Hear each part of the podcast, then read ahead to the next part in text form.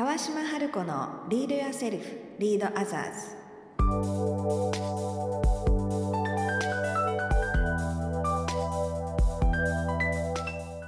この番組は新時代を生きるリーダーのためにリーダーシップの高め方トップリーダーから学ぶマインドセットやスキル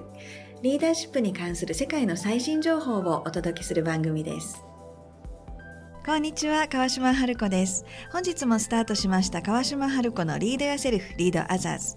前回ゲストにいらしていただきましたシリコンバレーの Women's Startup Lab founder 兼 CEO の堀江愛利さんなんですが実は今回も、えー、引き続きゲストにお招きしています。愛利さん今日もぜひよろしくお願いいたします。よろしくお願いします。で愛利さんはですねあの前回聞き逃した方ぜひ前回に戻ってあの聞いてから今回の放送も聞いていただきたいんですが簡単に有さんをご紹介しますと、えー、イノベーションのメッカと言われているシリコンバレーでゲームチェンジャーとなる起業家のアクセレレータープログラムを運営されていらっしゃいます。また、えイノベーションは人からというコンセプトのもと起業家のみならず大企業の、えー、イントレプレーナーそれから、えイノベーティブなリーダーを育てていくというトレーニング機関としてヒトインスティテュートを運営されていらっしゃいます。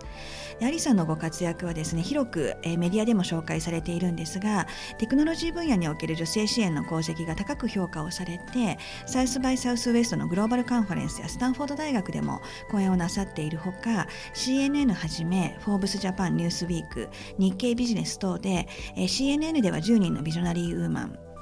それからフォーブスジャパンでは世界で戦う日本人50 Newsweek では世界で尊敬される日本人トップ100、えー、日経ビジネスでは世界を動かす日本人50ということで、えー、選出をされていて各種メディアでも、えー、このご活躍というのは広く取り上げられていらっしゃいます。で改めてアリさんあの前回の放送の最後にアリさんのところのヒトインスティテュートでのトレーニングプログラムに参加するとその人たちがどう変わるのかっていうところであの決断が迷わなくなるとかいろんなお話をあの聞かせていただいたと思うんですが、はい、ぜひねそのあたりのお話から今日は引き続きあの対談進めさせていただきたいと思うんですがよろしいでしょうか？はいよろしくお願いします。はいよろしくお願いいたします。でやっぱりあの前回もねお話少し出ましたが特に日本の大企業の組織の中で選ばれていくエリートになっていく方たちっていうのは自分が何をしたいかとかっていうことよりも組織で求められることをやっていくとか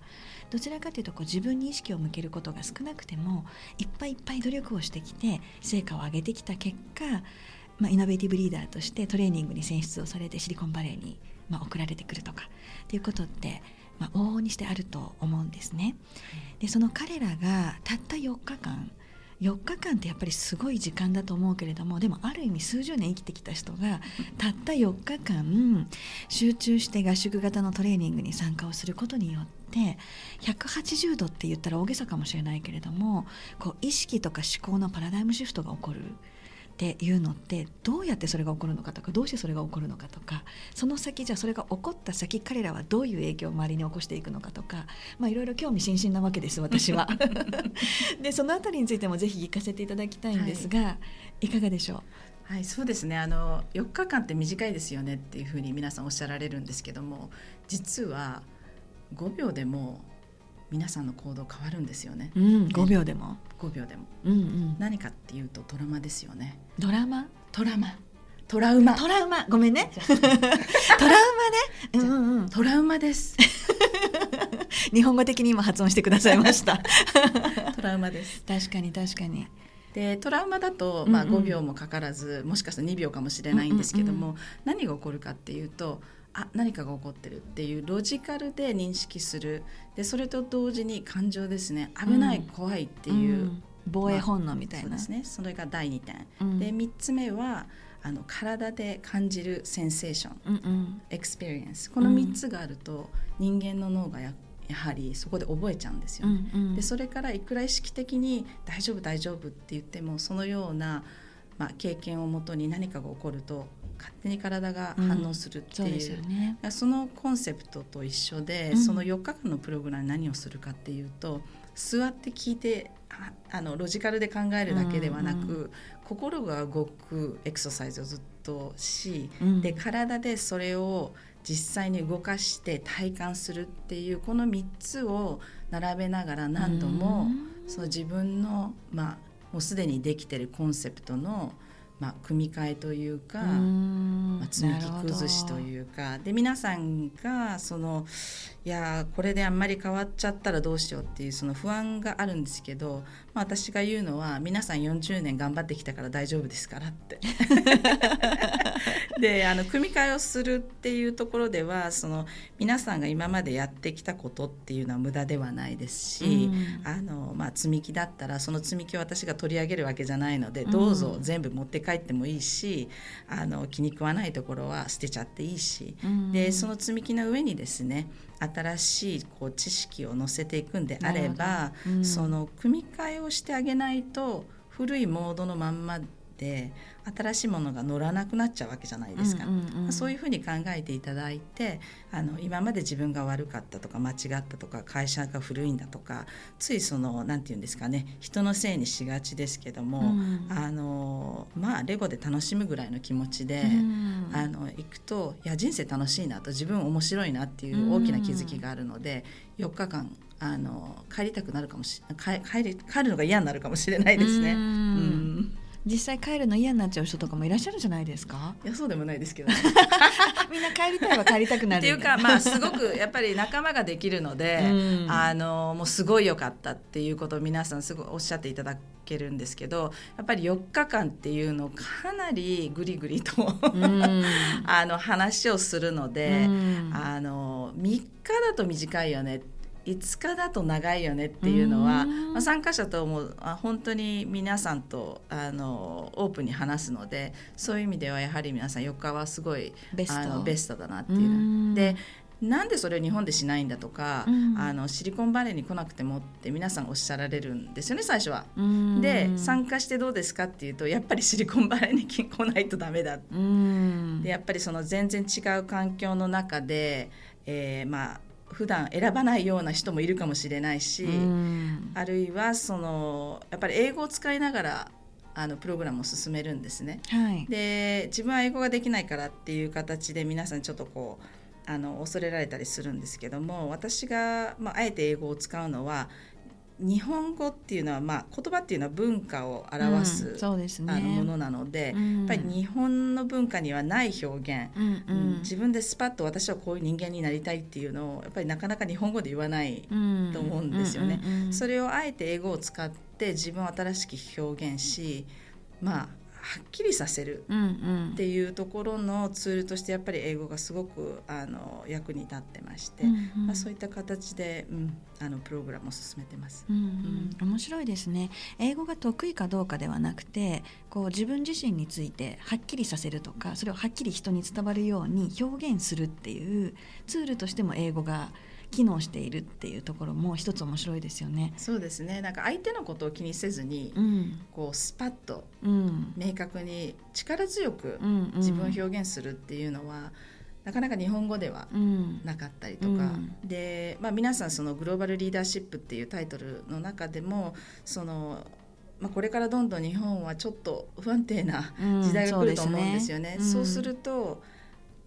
これから外に出ていかないといけないって言った時に、うん、なんとか会社の何々の役員ですなんか言われても 誰も興味ないわけですよね。で、ね、そのまんまのあのイントロダクション日本の方がまあシリコンバレーにいらして言うと。うん、もうゲームズオーバーなんですよね、うん、相手にされないもん。それでアウト。で、ね、そういう意味でもその自分が何だっていうことを、まあ、心の中でねあの思っててもやっぱりそれを表現するっていうのは恥ずかしかったりとか分からなかったりする、うん、それをやっぱりあの、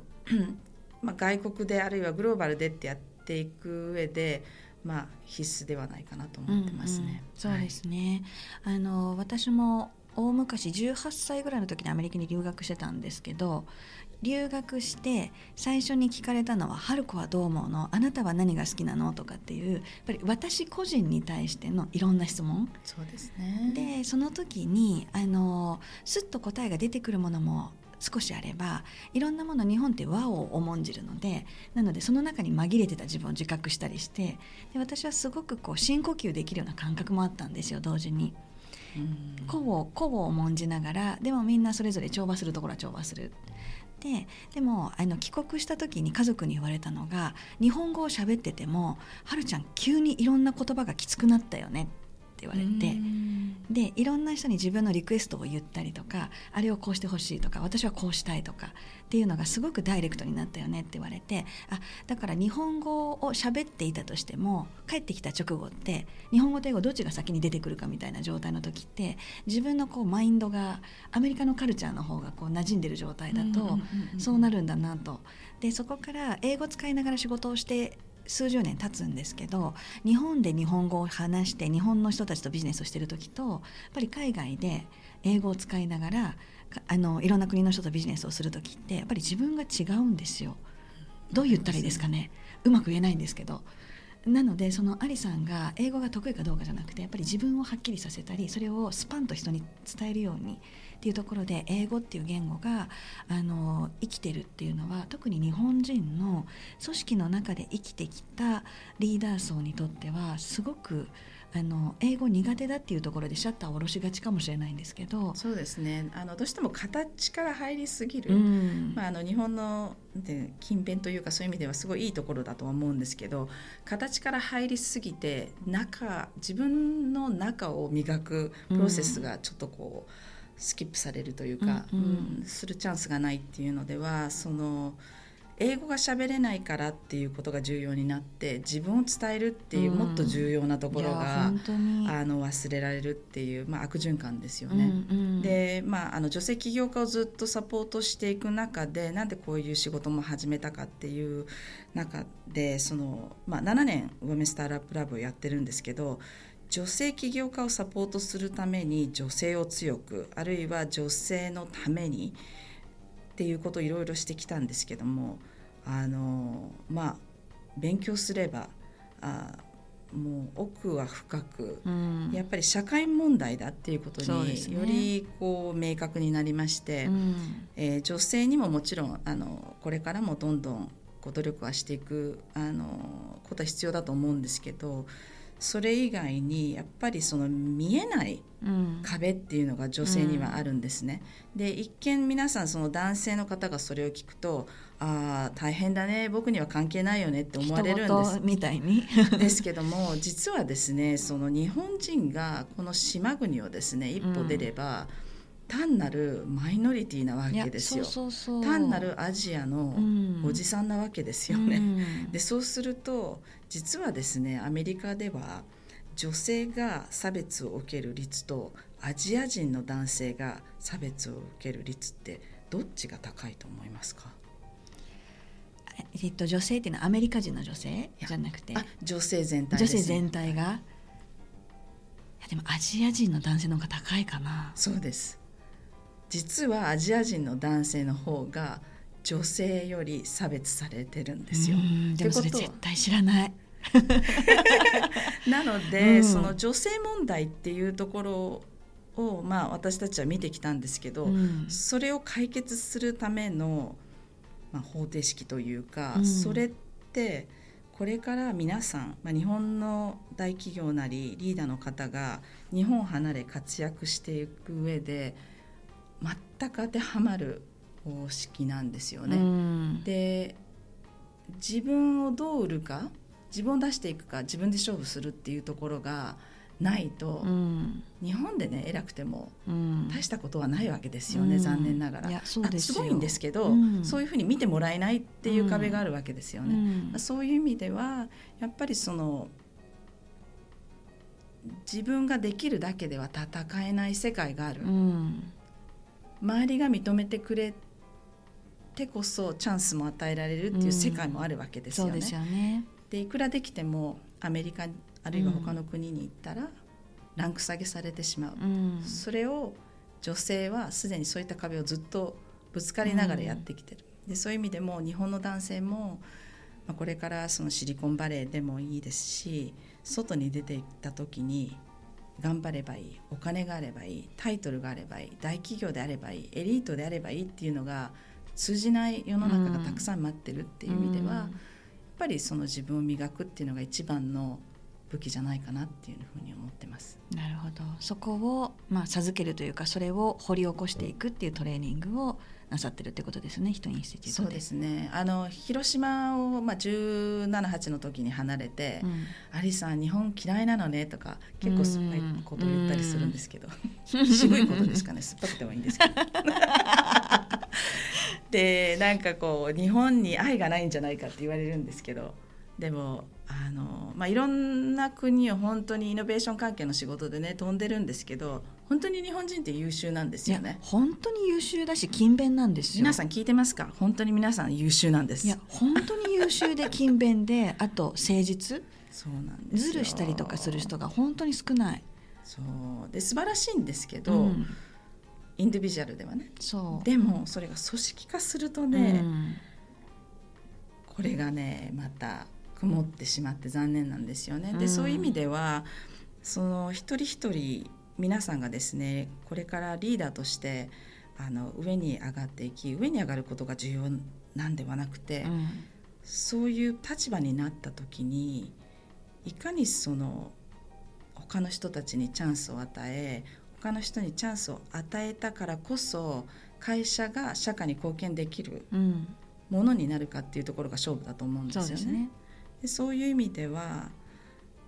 どんどんその何て言うのかな自分ができる、まあ、日本人は素晴らしいっていうベースを信じそれを会社っていうもので力が発揮できるように変えていかないといけない。でそういう意味では、もう少しその女性の活躍も自分の活躍と同じく、やっぱり見れる社会を作っまあ